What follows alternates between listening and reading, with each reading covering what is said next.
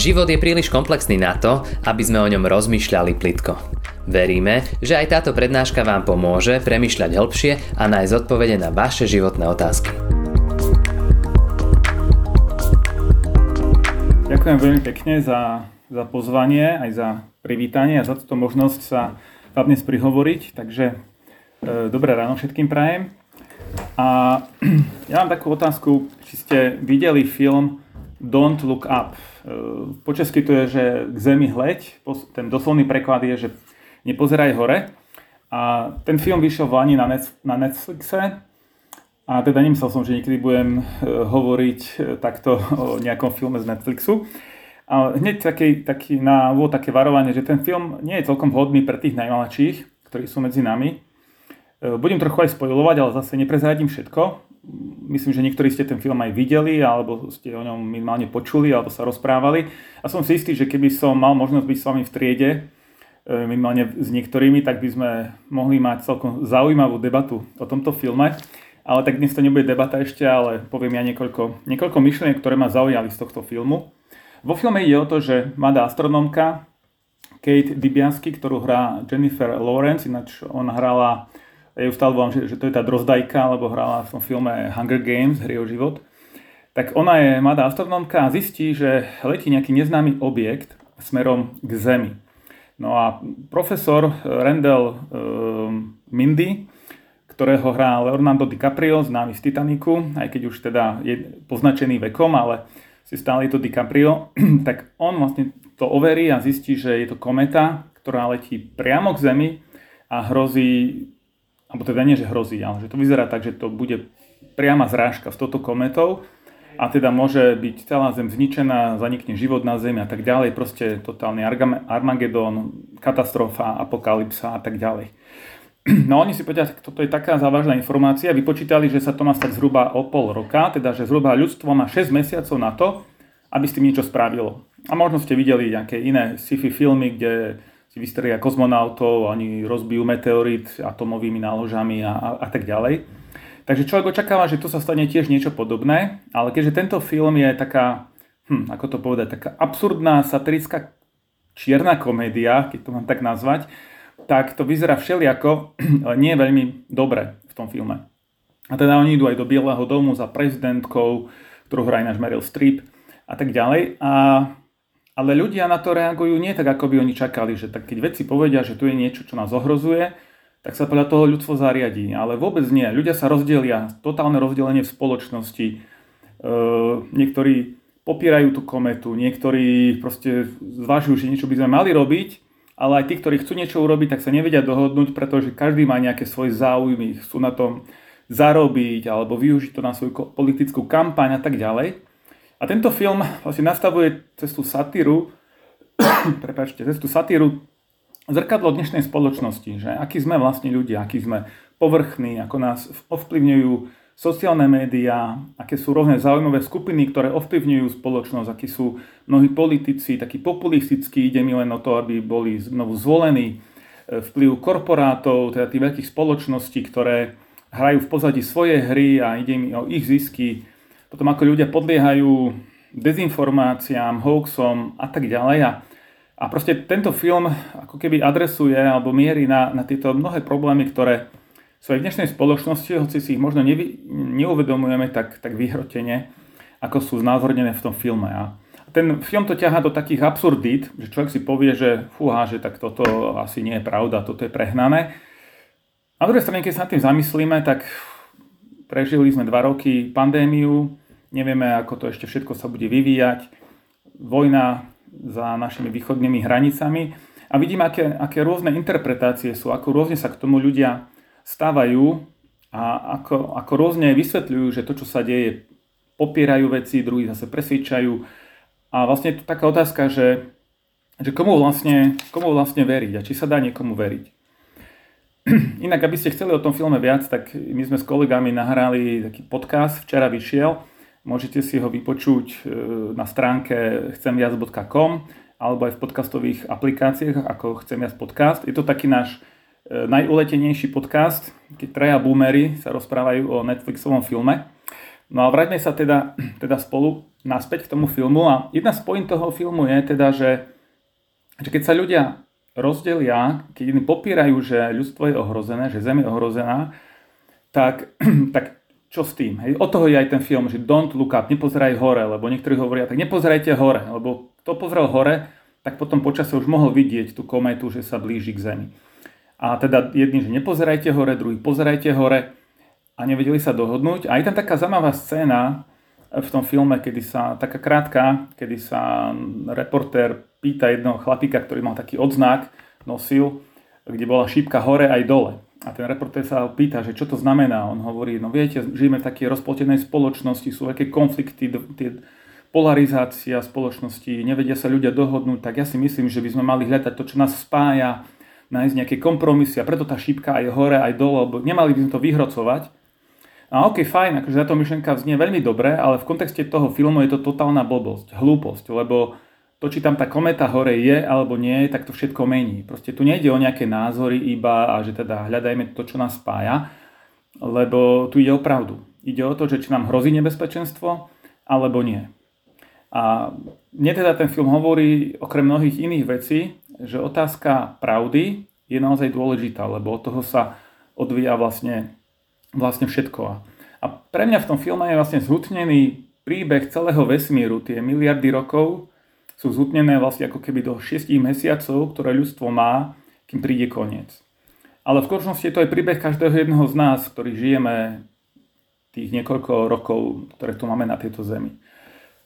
A tým, že to film vyhrotil do také absurdnosti, že, že bude koniec všetkého, tak na to ľudia rôzne reagujú. A vlastne tie otázky sú, že e, prečo tu vlastne žijem, aký to má všetko zmysel a ako by som mal reagovať, čo sú tie správne hodnoty, lebo či tento vesmír bude existovať miliardy rokov, nakoniec raz aj tak vyhasne.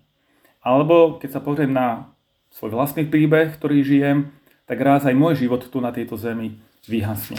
A teda aký to má všetko význam, aký to má, aký to má zmysel a kam to smeruje. Takže znovu sa vrátim k tej myšlienke, že, že je to otázka pravdy, že čo je naozaj pravda a čo s tým spravíme. A ten film ukazuje dosť takú zúfalú situáciu, v akej je ľudstvo, ako keby nebolo východiska. A ja to teda premostím aj k tomu, kvôli čom som tu a, a čomu verím. A to je otázka e, kresťanskej viery. Že aj tam je dôležitá, čo je pravda. Aj tam je to dôležité, čo je pravda. A ak je pravda ten príbeh kresťanstva, ten príbeh Ježiša, ten veľkonočný príbeh, tak to všetko mení. Ale ak ten príbeh nie je pravdivý, ak je to len nejaká, nejaký hoax, ak je, ak je evanílium nejaká, nejaké fake news, ak je Ježišov príbeh len nejaká veľmi úspešná konšpirácia, tak by sme to mali odhodiť a sa tým vôbec nezaoberať.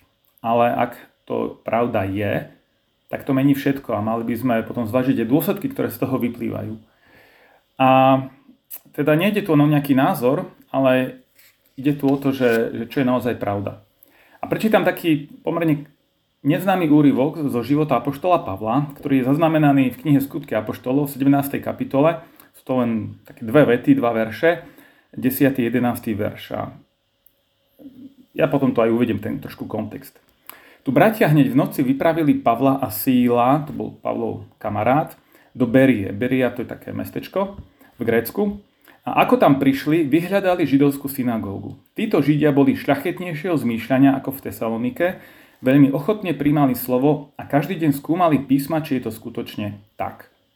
Spomína sa tam mesto Tesaloniky, to vám možno hovorí niečo viac, možno ste tam boli na dovolenke, to je to slavné mesto Solún, z ktorého prišli aj Konštantín a Metod svojho času k nám, na naše územie.